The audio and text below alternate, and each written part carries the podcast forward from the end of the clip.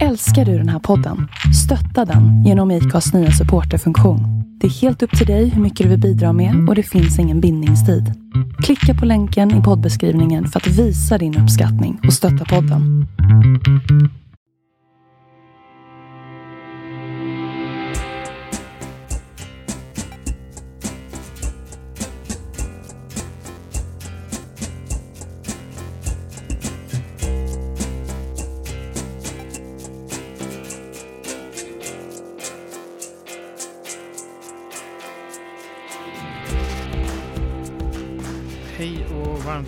Välkommen till Andreas och Viktor förklarar politik. Och hej Andreas! Hej Viktor!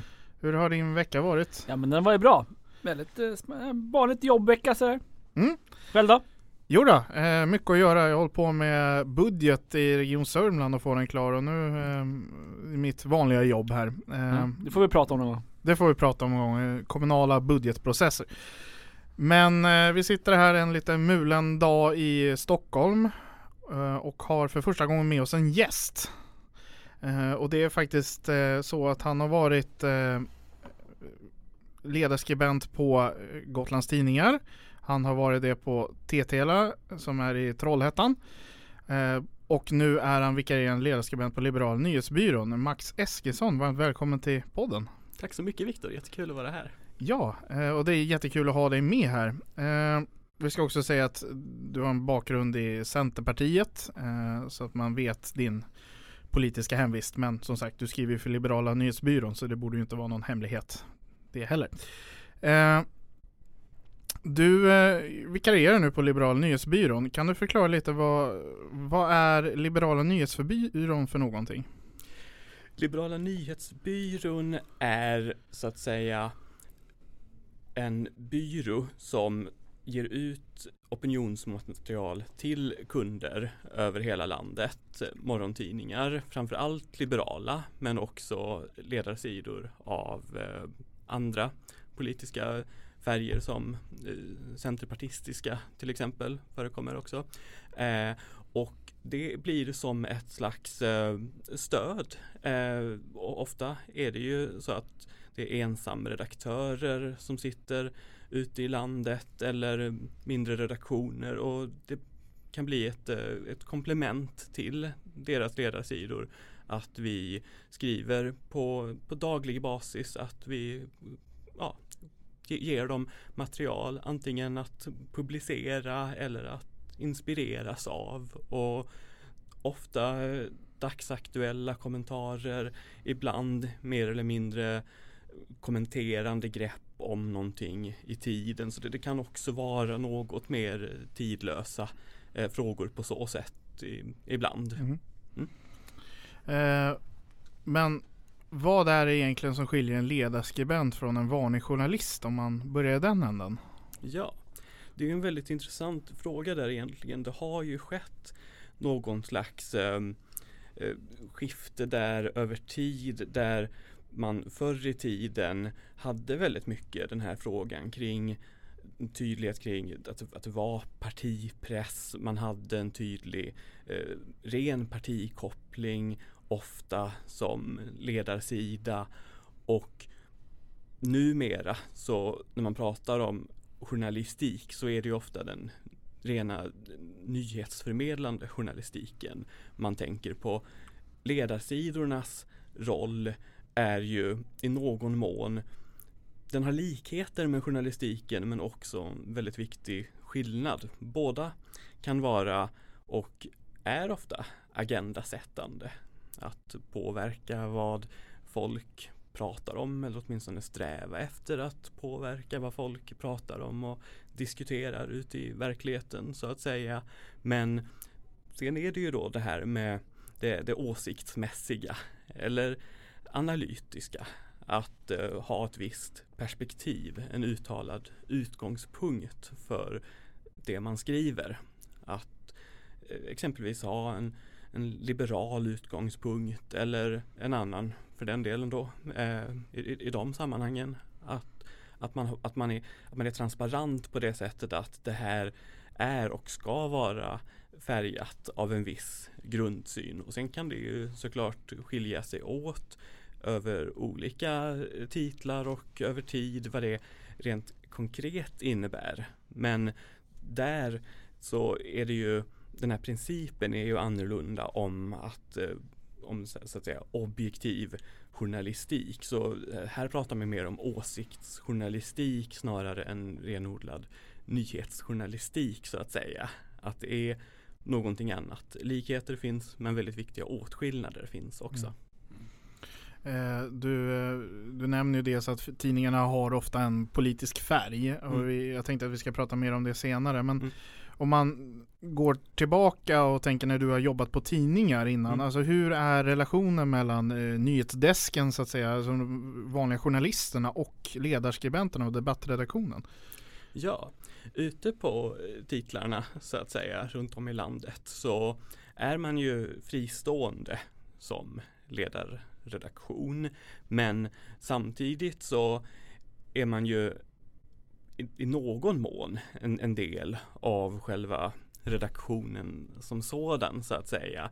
Och det brukar ju i, i vardagen, i praktiken innebära att man i någon mån håller koll på lite eh, vad som är på gång och det kan ju gälla ömsesidigt. Vad är på gång för, för granskning nu framöver och eh, det här eh, tänker ledarsidan lyfta och, och att eh, det kan det, det, kan ju innebära att, eh, att, att, man känner till vad som pågår så att säga eh, på den övriga delen av, av tidningsredaktionen. Och det, det, kan ju påverka hur man ja, lä lägger upp eh, sidorna eller, eller webben eh, helt enkelt. Att, eh, att sa saker går ut eh, samtidigt eller nära i tid eller så. Att man kommenterar en nyhetshändelse mm. Eh, som man vet är på gång eller, eller liknande. Så man kan ju ha ett, ett utbyte just på det på det formmässiga planet så, så att säga. Men däremot så,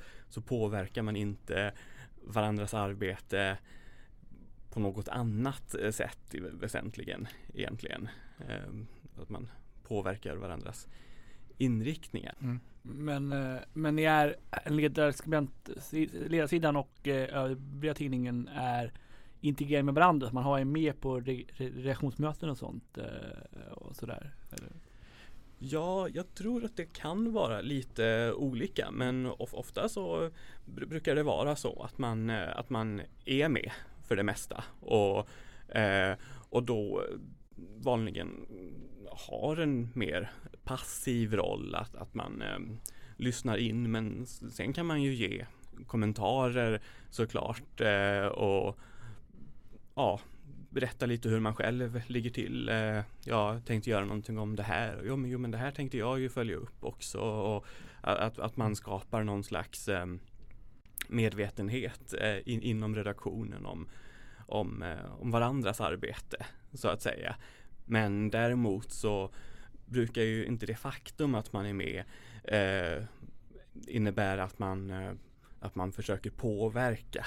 Nej, och du är ju inte journalist heller. Och det finns ju visserligen eh, ledarskribenter som har journalistbakgrund, men mm. du själv har ju inte den bakgrunden.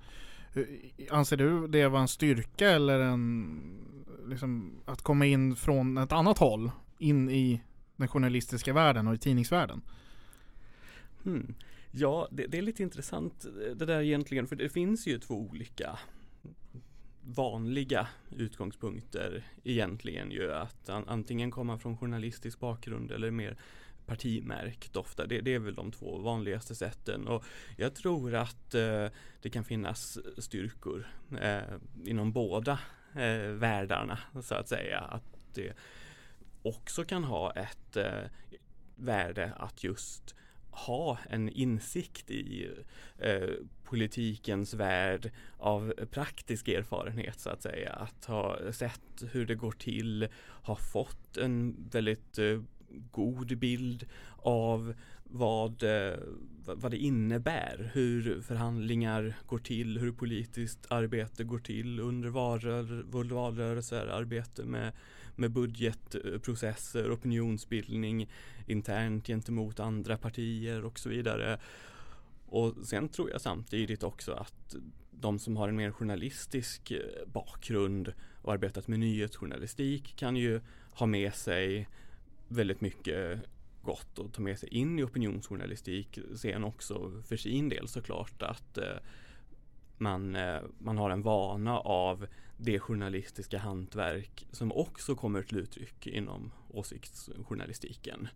Men eh, jag, jag, tror det kan finnas fördelar med att ha sett den politiska världen. Sen är väl det viktiga egentligen just att man, eh, man lämnar den.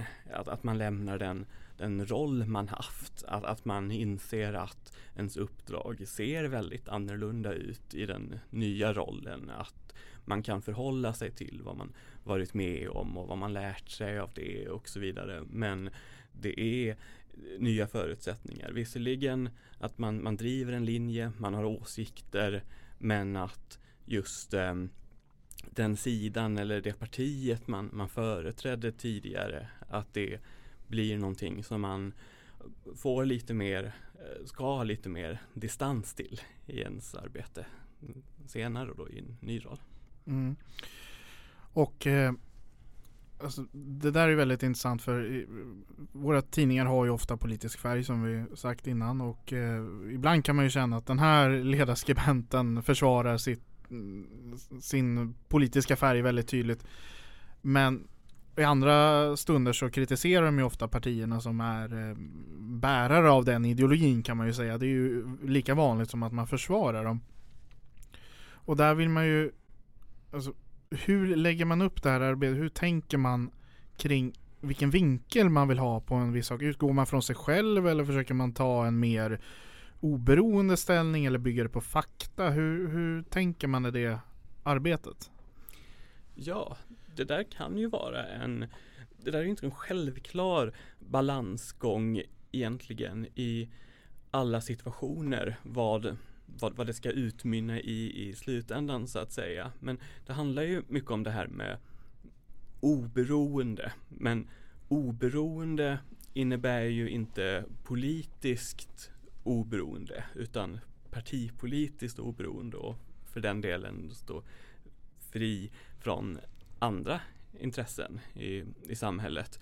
Och helt enkelt att göra en, en, en bedömning eh, av, av, olika samlade faktorer i den här situationen från det här utgångsläget. Vad är relevant utifrån de förutsättningar man har just nu och utifrån den politiska färgen man har och den inriktningen man har.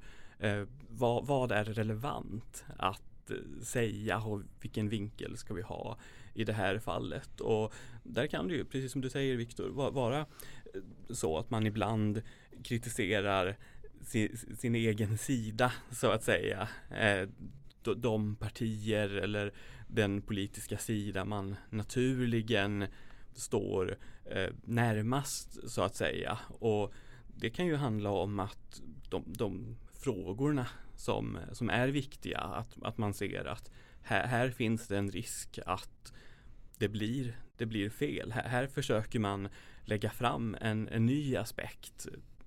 Agerar det här partiet verkligen på, på rätt sätt just nu? Finns det anledning att, att reflektera över hur man agerar och göra på ett annat sätt? Så det, det är klart att det blir ju så. Att, att man naturligt oftare håller med vissa partier och politiker än andra. Men jag tycker det är väldigt viktigt att man, eh, man måste kunna våga eh, rikta kritik när det är relevant mot politiker så, eller partier så, som annars eh, står nära en och, och sympatiserar med en. Eller, eller, jag menar som man själv sympatiserar med. Men, men om det är relevant alltså. Mm. Vad skulle du säga är det viktiga där att, eh, att balansera så att man oftare kritiserar skriver mer kritiserande artiklar eller är det viktigare att man liksom alltså, vad, alltså är det viktigt att man verkligen att man skriver kanske mer kritiska artiklar, man letar upp det man är kritisk mot för att eh, visa sitt, sitt oberoende mot partipolitiken eller är det viktigt eh, att man bara liksom skriver utifrån eh, alltså vad man själv känner, alltså vad man själv känner är viktigt just nu eller alltså är det viktigt vad, ja, förstår, förstår jag? Mm, mm, absolut. Jag tror att det senare nog är en sund utgångspunkt egentligen. Att, att inte förhålla sig för mycket till hur kommer det här se ut ur ett längre perspektiv om vi, vi tittar på det? Hur, hur kritisk har man varit mot eh, den, den sida man tänker att andra tänker att det är det naturliga, att man står nära och så. Utan att man faktiskt tittar på mer på det som jag var inne på. Vad är relevant här och nu att, att göra någonting på?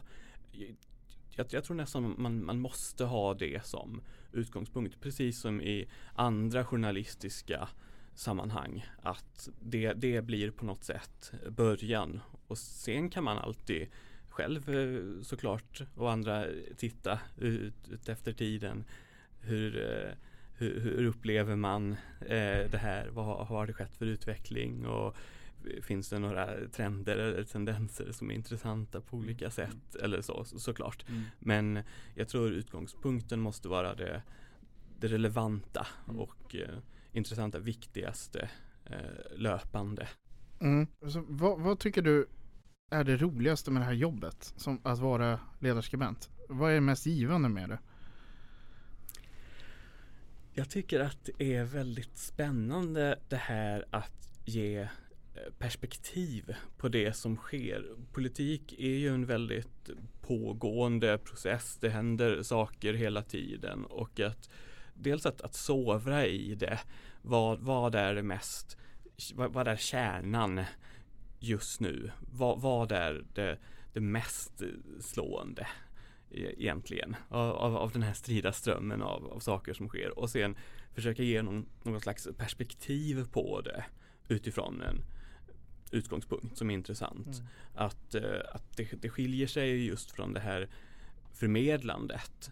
Och nyhetsförmedling kan, kan ju och är ofta väldigt, väldigt intressant och man kan få reflektioner utifrån det och så. Men, men just, just att sätta det i en kontext sen och vad innebär det i förhållande till det och sen går jag igång mycket på det här att se större eh, lägga pussel lite. Den personen sa ju så tidigare och nu sker det här. Vad, vad in, innebär det här någonting och kommer det här påverka någonting framöver? Och det kan ju handla både om rent konkret sakpolitik som kommer den här reformen bli möjlig och hur ska man tolka det här? Kommer det här bli av? Men också de här mer partiexistentiella frågorna. Var är det här partiet på väg och hur kom, kommer det här kunna sluta på det här sättet? Mm. Mm. Men du upplever aldrig att det är svårt att hitta på ämnen att skriva om till nästa dags tidning så att säga? Ofta känner jag nästan att det ibland kan vara svårare att just eh,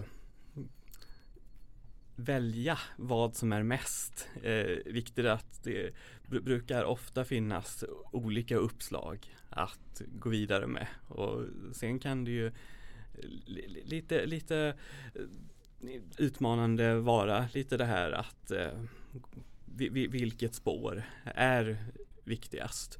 Och vad, eh, vad, vad, vad, vad blir mest relevant att säga om det? För det, det, det är också någonting väldigt, väldigt spännande tycker jag det här att ofta finns det ju så många olika sätt att attackera en frågeställning på. Eh, I det ljuset eller i det ljuset och det här att eh, ja, en text kan ju vara mer analytisk, mer ifrågasättande, mer redogörande. Det, det finns ju så många olika eh, sätt att eh, ta sig an uppslag. Mm. Eh, och vad är, alltså, ibland skriver ju ledare om väldigt globala frågor eh, mm. och stor alltså, världspolitik eh, och vad man anser om det. Och ibland är det verkligen ner i cykelställsfrågorna i kommunen. Eh, vilka får man mest reaktioner på? Och vilka, jag, jag, min föreställning är att det är lokalpolitiken som engagerar mest ute på våra lokala reaktioner. Men stämmer det? När man är på en lokal morgontidning som politisk redaktör då ingår det ju mycket att kommentera det lokala som sker och det regionala ofta. Och min bild utifrån när jag var på TT ELA som politisk redaktör det är att det, det väldigt ofta var så att eh, det, det som verkligen skapade engagemang från, eh, från läsare var just det som var väldigt nära dem, som, som de påverkades mycket av. Jag skrev till exempel en text på eh, TTLA om att eh, Systembolaget i Vänersborg skulle flytta från en plats till en annan inom kommunen och det blev eh, oerhört eh, Så, så de, de, skulle inte lämna kommunen, de skulle bara byta lokal inom kommunen? Ja, precis. Och, och det gjorde jag ett grepp på, lite ur ett stadsplaneringsperspektiv eh, där med eh, vad innebär det, var det här stora statliga monopolföretaget, var, var det faktiskt är placerat eh, i, i, en mindre kommun? Och eh, det, det, det, blev väldigt mycket reaktioner så det, det, det var väldigt intressant. Spännande. Ja, verkligen. Ja, eh, har du fler sådana, alltså, när det liksom väcker känslor, eh, det du har skrivit i tidningen? Alltså, har du några exempel på frågor som verkligen brinner till hos medborgarna och tidningsläsarna? Ja, det, det är nog när jag gjort frågor kring väldigt så här, grundläggande kommunala behov som hör till här, vård och, och, skola och så, sådant som många eh, påverkas av i det, i det dagliga och som är en stor del av folkliv. Eh, det, det är också någonting som brukar vara som, som, folk har åsikter om helt enkelt och reagerar på. Eh, antingen håller med eller inte håller med. Eh, precis så som det ska vara. Eh, men ledar ju att eh, initiera någon slags eh, diskussion. Mm. Ehm.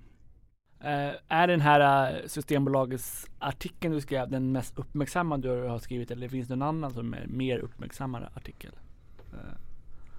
När det gäller det lokalpolitiska så är min bild att den blev den blev väldigt, väldigt omdiskuterad just på så sätt att folk pratade lite om det och mm. så men det finns också, eh, jag tänkte just eh, på det du nämnde innan Viktor, det uttrycket just cykelställsfrågor. Ja. Eh, och någonting eh, som slagit mig när jag skrivit om lokala frågor det är just eh, faktiskt hur bokstavligen eh, cykelställsfrågor eh, kan, kan, vara ganska eh, engagerande och väcka, väcka mycket känslor och så. Det, det, det, där har jag ju varit inne en del och skrivit just det där om cykelstölder och hur kommuner mm. gör kring och om man hittar egna lösningar kring, kring att ha så att säga cykelgarage som är låst som ja. Eh, Vänersborg införde eh, relativt nyligen till exempel mm. och mm.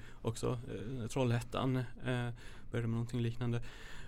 Och ehm, det är, det är också en sån där vardagsfråga. Tror jag mycket. Verkligen. Vi kanske ska säga det också, när vi säger cykelställsfrågor så är det ju ett eh, uttryck inom politiken att det här är en fråga som är så detaljerad så att det handlar om ett enskilt cykelställ på en enskild gata och det mm. kanske är lite för detaljerat för politiken handlar om. Men mm både politiker och ja, du också Max mm. märker ju att det här är någonting som engagerar mm. verkligen så mm. man kanske ska prata mer om cykelställsfrågor. Uh, ja precis, inte minst de här klimatmedvetna Ja men exakt. Tiderna. Annars brukar också eh, avfallshanteringsfrågor vara en eh, sån som man brukar prata om i, som är samma synonym liksom. Ja. Just det, och det, det, det är ju jättespännande på det kommunpolitiska planet just nu där det finns olika lösningar på gång runt om det här med om man ska betala efter, efter vikten så att säga och man ska hushålla så bra som möjligt. Så det är också en sån här ja. kommun och mm. Eh, miljömässig fråga ja. som är kommunmässigt väldigt intressant. Tiden. Ans, tycker du, hur är relationen med politikerna i den de kommuner man bevakar anser du? Jag själv anser mig ha en rätt god relation med vår lokala ledarskribent eh, och utbyter ibland lite eh, information och hälsningsfraser så att säga. Men hur upplevde du det här? Jag tyckte att när jag var på TTL så hade man väldigt eh, man hade mycket kontakt med lokala politiker och politiker var måna om att eh, ha en, en dialog, inte nödvändigtvis för att eller jo, det är klart att de, de helst hade sett att man hade tyckt om dem och lyft deras förslag och så. Men, men och också ur den utgångspunkten att, att man, man då som ledarskribent får en tydlighet kring var de står och vad de driver. Att just mm. sätta sig in i den typen av frågor. Och det, det var väldigt tydligt minns jag i TTL just eh, att man faktiskt eh, man, man, man var läst av, det märktes väldigt tydligt att man, man var läst av eh, lokalpolitikerna och så. Och jag minns det var ju några gånger också på eh, fullmäktige eh, Vänersborg men också i Mellerud noterar jag någon gång när man blev så här, eh, citerad eh, ja, ens texter. Det. Ja, eh, och det, det, kunde egentligen vara på, på två olika sätt. Att det kunde både vara En eh, positiv Ja, ja, både att citera så, som, som det väldigt bra idag redogörs för på sidan två så, och så läser man upp i, i fullmäktige Eh, eller mer att man går upp eh, motsatta ingången då att nej men det, det, är inte han som bestämmer. Vi, vi ska här, ta det här beslutet tycker jag. Ja visserligen står det idag om, eh, om det här och, och, han argumenterar för det här men vi, vi borde ändå göra så här. Så att det, det det upplevde jag var ett sådant exempel på att man, man blev agendasättande och det blev tydligt att lokala politiker, eh, att man var en del av lokala politikernas eh, spel eller mm, verksamhet mm, eller mm. hur man ska säga. Men eh, spelade den tidningens Telas politiska färg roll på vilka politiker du hade, hade mer kontakt med eller eh, lokala politiker?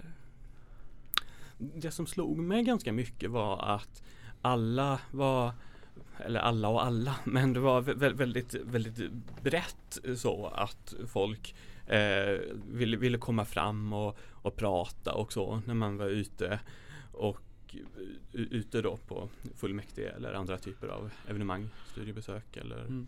andra möten eller ja. så.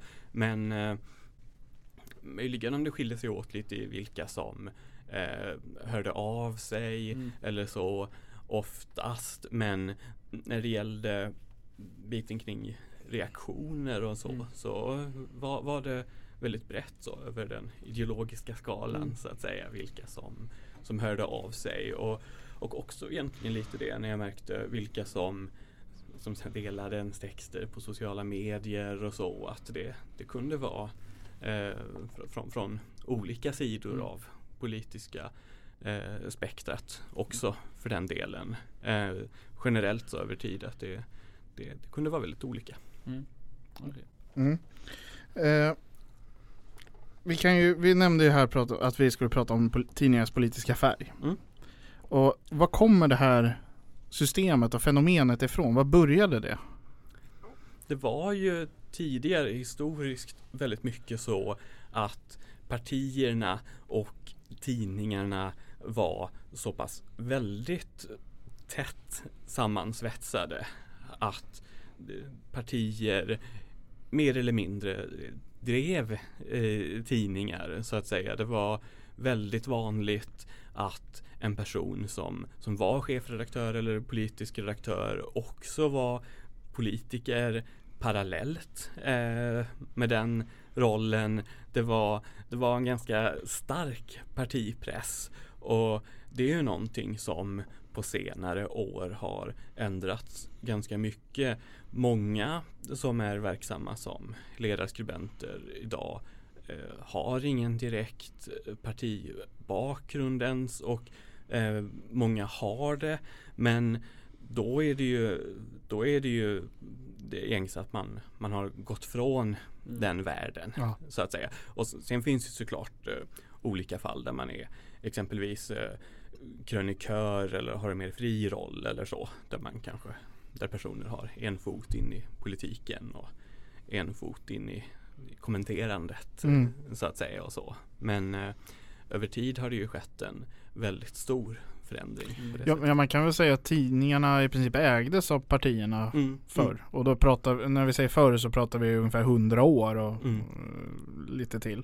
Ja. Förutom Center som ganska nyligen ägde sina, nej, inte nyligen, det var väl 10-15 år sedan men Mm. Men har ägt, ändå ägde, de var ju länge sedan de styrde tidningarna men de ägde dem ganska länge. Eh, Mm. ja. Ja, precis. Och sen lever ju vissa delar kvar, men det är mycket mindre utsträckning. Mm. Men det är ju till exempel om vi tänker på Schibsteds Aftonbladet Mm. så har ju LO, Mm. LO har ju när det gäller tillsättandet av politisk redaktör Mm. på Aftonbladet till exempel eh, så har man ju veto så att säga formellt Ja, eh, i själva Mm. den rekryteringsprocessen. Och, och det, det finns lo, lokalpolitiskt eh, liknande Mm. eh, runt om i landet eh, Mm. varianter på det. Mm. Och det där med Centerpartiet, det kanske vi ska prata en egen podd om någon gång för det är rätt intressant. Men den försäljningen av tidningarna som Centerpartiet gjorde har gjort att det är i princip världens rikaste parti. Man brukar säga rikare än det kinesiska kommunistpartiet. Och då är det rikt. Ja. Ehm. vad skiljer en eh, nyhetsbyrå då från en fast ledarredaktion? Alltså du, du sitter ju här i Stockholm och skriver åt hela landet. Mm. Medan en lokaltidning då sitter man ju i Vänersborg eller Trollhättan till exempel och skriver de artiklarna. Är det Måste du hålla koll på hela landet nu så att säga? Vad som händer lokalt eller kan du skriva om vad som helst ändå? Det är lite olika. Ofta är det ju eh, nationella och i viss mån utrikespolitiska perspektiv. Men eh, vi gör ju såklart också en del mer eh, lokala nedslag, kommenterar någon lokal fråga. Eh, både konkreta eh, lokalpolitiska frågor händer ju. Vad säger den här situationen? Ehm, eller hur ser kommunsituationen ut generellt och så kan man ta några illustrativa exempel på det. Men samtidigt så kan det ju då vara viktigt att tänka på att för, för oss handlar det ju då om att det, det också behöver vara principiellt intressant att det här är någonting som, som blir eh, relevant för en, en större potentiellt större eh, läsarskara i landsortspress. Att, eh, att det, det säger någonting som, som är relevant för, för många att ta del av. På en lokal tidning så är det ju inte konstigt att man har utgångspunkten att det här är viktigt och engagerande, intresseväckande här i det spridningsområdet där man då sitter. att Där kan man ju också driva en lokal linje, till exempel en lokalpolitisk linje över tid att här borde kommunen agera så här. Och det är också en, det är olika typer av texter på det sättet också att det, det blir ju texterna eh, här på en nyhetsbyrå behöver ju kunna stå lite mer fristående så att säga att de eh, är texter i, i sig själva så att säga i, i lokala på lokala titlar. Så, så kan man ju på ett helt annat sätt också eh, knyta an till som den här ledarsidan eh, ha, tidigare har drivit eh, så är det dags att sätta stopp för det här och eh, det, det, kan, det kan bli någon slags eh, längre eh, att, att man sätter någonting i, i fokus på det sättet. Eh, därmed inte sagt att man inte här också kan ha vissa viktiga fokusområden eller saker som är viktiga att lyfta i tiden och så. Men det, det blir ju två olika typer av, eh, av ingångar. Ja, och hur mycket tidningar och hur mycket media konsumerar du i en vanlig dag egentligen? Det måste ju vara väldigt mycket för att hålla koll på allt. Ja, jag har en, eh, vä väldigt hög mediekonsumtion egentligen. Eh, jag brukar inleda morgonen med att eh, Ja, det, det, är säkert 8-10 mm, eh, morgontidningar eller så. Eh, och någon kvällstidning som jag eh, sitter i min läsplatta och eh, skannar igenom. Eh, ibland vissa grejer jag reagerar på, jag läser mer ingående, ibland noterar jag vissa grejer. Det här får jag kolla upp lite senare vid mm. tillfälle och, mm. och så. Men eh, ganska ordentlig genomgång oftast för att hålla mig eh, och jour på, på vad som sker och samma sak lite med vissa magasin och, och så där man kan fördjupas. Eh, mm. Gäller det att försöka ha lite överblick över och, och där är det viktigt också att det är ju inte alltid för att man ska eh, så att säga göra någonting på eh, allt man tar del av som är intressant utan det blir ju mycket dels lägga, lägga, notera kan det här vara någonting så småningom men också att ha med sig för man vet aldrig när man väl sitter sen vid ett senare tillfälle och, och att man då har med sig mycket av det man läst in sig på och mm. tagit del av lite löpande sådär att, att det då blir väldigt viktigt att ha, att ha läst in sig på olika saker. Mm. Mm. Ja, eh, och alltså som lokal eh, ledarredaktör så har mm. man ju ofta en debattsida också att hålla koll på. Mm. Eh, och hur går det arbetet till? Alltså vem passerar nålsögat och får publiceras i tidningen till exempel om man skickar in en debattartikel? Det, det, är lite, jag kan säga det först också, det, är, det är lite olika eh, hur, hur, man gör kring, kring rollerna där. Att, ja. eh, I många sammanhang så, så är det så att eh, den som är politisk redaktör eller ledarskribent också är ansvarig för debattsidan. Men eh, det är inte alltid så. Jag var till exempel eh, inte ansvarig för debatt och insändarsidan utan hade, hade ledarsidan på, på TTLA. Men eh, generellt så är det ju ofta en, en blandning av frågor som är rent lokala men också lokala röster som, som ger perspektiv på i sig nationella eller, eller mer tidlösa frågor som är, mm. som är relevanta ändå. Och ja, eh, nålsögat eh, där är väl egentligen att, eh, att det, det, ska säga någonting, tillföra någonting eh, och hålla vissa gränser såklart i mm. eh, vad som står och hur det är eh, formulerat och, mm. och så. Mm. Mm. Men skulle du säga att vissa aktörer har eh, lättare att få bli publicerade eller komma liksom ha högre kvalitet på sitt, det de skickar in? Kanske indirekt på så sätt att en del gör det ofta och har fått eh, en nat naturlig eh, färdighet in, inom det. Eh, kunna formulera någon slags eh, in, intressant grepp på någonting och, och så. Men eh, jag skulle inte säga på det, på det formella planet att eh, vissa, att, att det finns eh, eh, gräddfilar in. Men vad är en, vi kan ju gå igenom både vad är en bra ledartext men vad mm. är även en bra debatttext? Alltså mm. hur skriver man? Svår fråga, jag vet. Mm. Men, men, eh, Nästan en podd för sig själv. Men... Ja, men, men vi kan gå igenom grunderna lite så här. Jag, jag, eh, jag själv skriver ju väldigt mycket debattartiklar. Mm. Men om jag vore eh, vanlig medborgare och jag brinner för någonting i min mm. kommun. Mm. Hur ska jag lägga upp det här för att ha en större chans att bli publicerad i tidningen?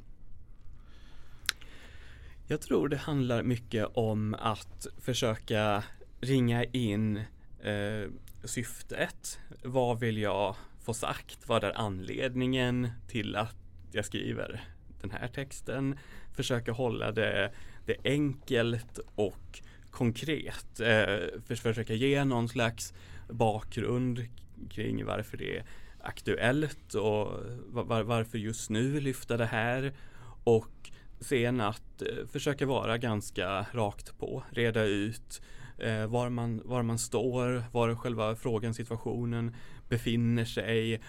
Och sen tror jag rent praktiskt att det handlar mycket om att eh, sätta sig ner och ganska mycket köra på, skriva, vara kreativ, eh, ägna en, en stund åt det och sen efteråt gå igenom det, kanske läsa det högt för sig själv, be någon annan titta på det och sen eh, kan det ibland finnas anledning att eh, flytta om stycken och så när man tittar på det i efterhand så kan man, kan man se det här med beståndsdelarna. Vad, vad, vad, vad passar bäst var och så. Mm. Eh, och det allra viktigaste tror jag egentligen är det här att tänka på vad det är för typ av text. Alltså det, ju, det är, finns ju väldigt olika sorters texter egentligen. Man kan ju skriva en väldigt kort insändare om eh, det här är på gång nu och jag reagerar på det. Eh, och var väldigt sådär handfast, mm. rakt på. Och sen kan det ju ibland handla om längre redogörelser. Mm. Och det finns ju också en viktig skillnad mellan exempelvis en det finns en väldigt viktig skillnad mellan opinionstexter. Om man tänker på just en ledartext och en insändartext eller en debattartikel. Just det där med att um, en ledarartikel kan ju vara mer kommenterande och eh, ställa en fråga.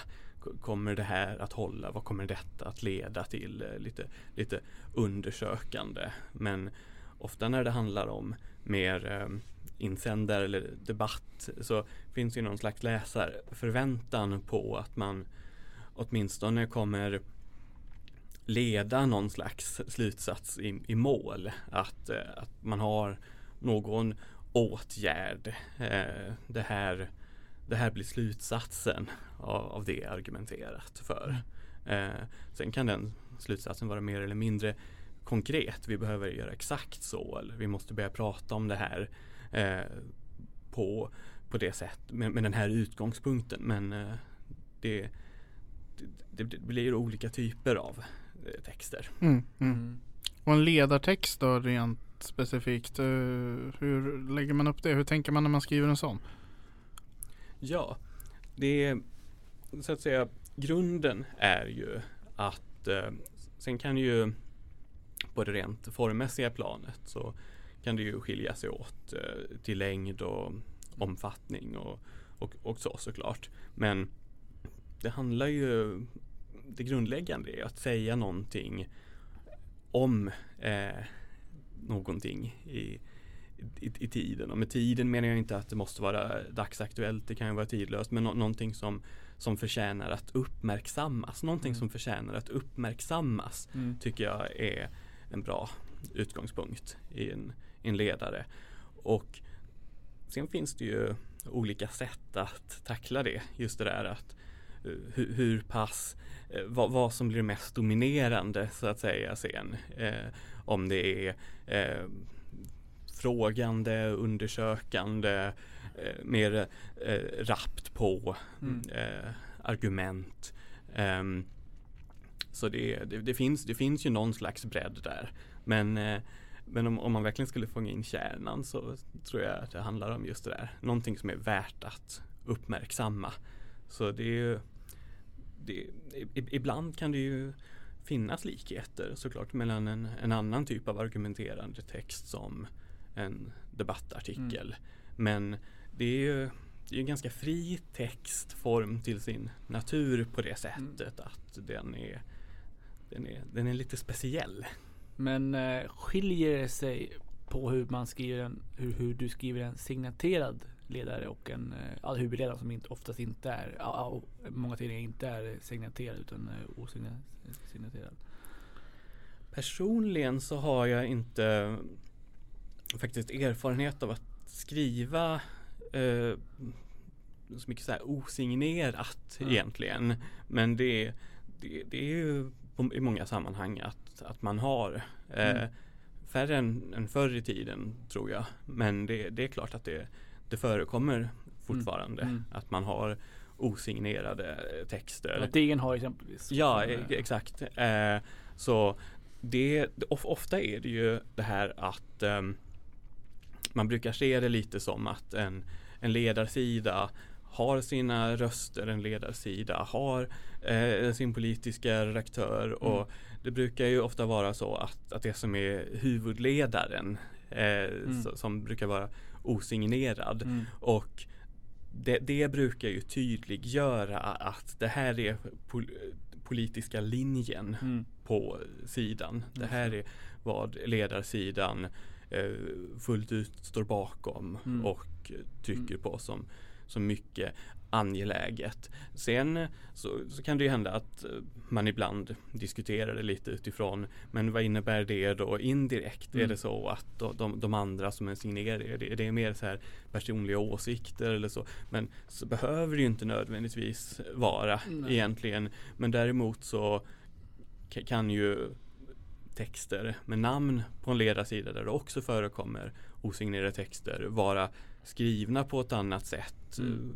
eh, Med, mer, li, li- lite mer personlig ton och så kan det handla om ibland. Mm. Så osignerade texter har ju ofta en lite mer inte på ett extremt sätt men, men en li- lite mer formell uppbyggnad oftast. Mm. Att, eh, att det är mer så att säga, en, en klassisk eh, redogörande Mm. Mm. text. Och, Och man, vilka tycker du är eh, Sveriges bästa ledarsidor? Om man får be om en sån recension. Vi- vad- Om man vill läsa Sveriges bästa ledare, var ska man vända sig då? Oj, eh, bra fråga. Jag, jag, jag brukar försöka hänga med i vä- vä- väldigt mycket av det som kommenteras. Eh, och jag skulle nog säga att om, om man vill läsa intressanta ledarsidor så är det bra att, att både läsa eh, lokala, kanske sin egen lokala eh, sida eller, eh, eller andra lokala kommentarer man ser som man tycker är intressanta. Eh, och de, de större eh, tidningarnas eh, texter. Eh, för ofta är det ju så att man på lokal nivå hittar de här intressanta perspektiven, kommunperspektiven, vad, vad, vad gror ute i, i landet och sen finns det mycket kvalitativt på de, de stora titlarna Mm. också. Så jag skulle säga ja, försöka ta del av både, både och lokala Mm. och, eh, och större tidningar. Men kanske där man bor och Ja, eh, ja. liksom Dagens Nyheter, Sveriges, eh, Svenska Dagbladet och Mm. eh, liknande. Att Precis. Ge sig in där. Ja, precis. Eh, och sen tycker jag ofta sociala medier, eh, Twitter och så, så kan man ofta hitta lite sådär eh, nedslag kring röster som lyfts fram i ens, ens flöde. Vad är, eh, vad är uppmärksammat i någon del av, av landet eh, för dagen och så. Mm. Vi börjar närma oss slutet men innan alla här som lyssnar som vill bli ledarskribent.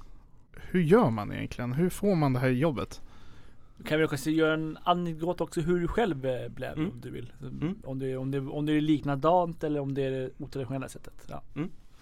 Jag ha, har ju min, eh, som vi var inne på här i, i början, min, min bakgrund inom partipolitiken och det tror jag ju verkligen eh, var, var ett, en, en bra grund på det sättet att förstå eh, politikens skeenden och så. Men, men just det här med, med det intressanta med ledare och ledarsidors och ledartexters roll och så.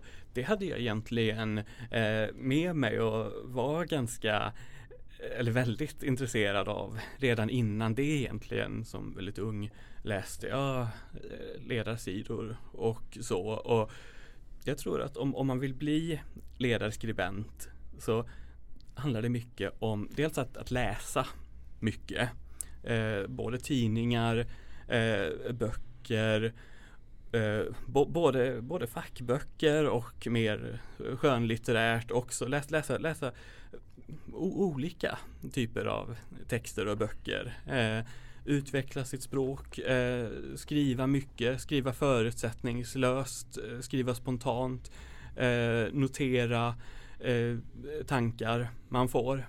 Eh, och sen eh, så finns det ju, det finns ju en, en del så här utbildningar, program. Jag gick Liberala skrivarakademin för några år sedan och det, det, var, det var jättebra. Eh, en jättebra resa in i och komma in i förståelsen av hur det fungerar eh, att, att vara verksam som, som ledarskribent. Vad det, vad det innebär helt enkelt och få väldigt bra eh, feedback vid, vid, workshops och eh, kurstillfällena där mm. och så. Eh, så ja, jag tror det handlar om att läsa mycket, skriva mycket och att eh, där utifrån börja eh, se över vilka möjligheter som finns eh, framåt. Mm. Många av nyhetsbyråerna framförallt har ju sina skolor. Eh, och du nämnde en här. Mm. Eh, och där får man ju ofta en praktikperiod mm. ute på en tidning och man får även träffa politiska redaktörer runt om i landet. Och mer eller mindre kända namn också som berättar hur de jobbar. Så jag själv har inte gått en sån här och det har inte Andreas heller. Men mm. vi eh, re rekommenderar väl verkligen det som en väg in om man vill bli ledarskribent ja, framöver. Eller om man bara vill bli jättemycket bättre på att skriva mm. opinionstext. Mm. Ja, alla blir väl kanske inte ledarskribenter som går det men man har ju en större chans att bli det. Och, och framförallt blir man ju bättre på att skriva. Absolut, det ger en väldigt bra grund och sen inte minst när det gäller det här med sociala biten kring eh, nätverkande eh, där och mm. träffa andra eh, som brinner mycket för skrivande och mm. politik. Mm. Ja, tack så jättemycket Max Eskilsson för att du kunde gästa podden och berätta om din vardag som ledarskribent. Ja, det har varit jätteintressant. Verkligen. Tack själv. Tack själv. Jätteroligt att vara med här. Ja, podden. och vi vill också tacka Clarion på Norra Bantorget i Stockholm som låter oss låna den här studion gratis. Ja, eh, så vi kan genomföra en intervju. Eh, men eh, vi hoppas ni gillade dagens ämne och att ni eh, liksom följer eh, vår Facebook-sida som vi har. Att man prenumererar på podden och Där poddar finns? Ja, exakt. Vi finns överallt nu. Eh, så ses vi igen om en vecka. Tack och hej. Tack och hej.